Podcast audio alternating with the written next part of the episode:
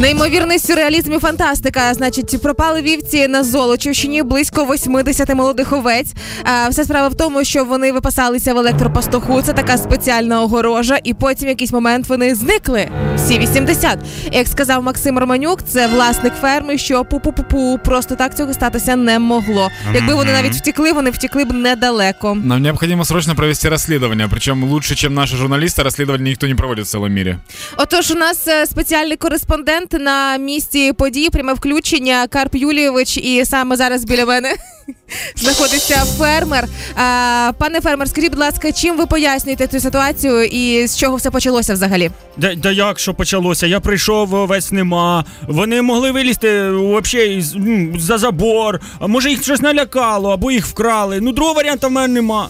Прямо зараз в селищі на Золочівщині перебуває і підозрювана Чупакабра. Саме на неї зараз падають ці стрілки, але варто почути і її коментар.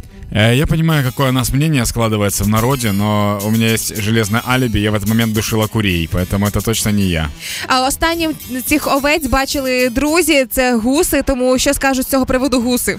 Та ну що, я не знаю, ми нормально тусили, е, весілля, все було класно, а потім ребят кудись отлучились і все, і м, тусовка пройшла без них. Нагадаю, що овечки випасалися в електропастуху, тому є сенс запитати, що з цього приводу скаже і електромонтер, який монтував а, цей електропастух. Можливо, він розуміє, як таке могло статися. Да там не перелез, там как шандарахнула бы вот раз овцу, она бы и улетела, там невозможно, там надо было, чтобы только открывать и обходить это все. До цього питання вже був долучений спеціальний детектив Еркюль Пуаро.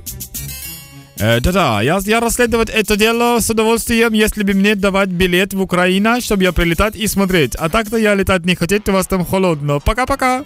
Баба Олька із сусіднього села сказала, що можливо все заключається в інопланетянах, тому що останні кілька місяців комбайнери бачили інопланетян на цих полях, тому можливо вони до цього причетні.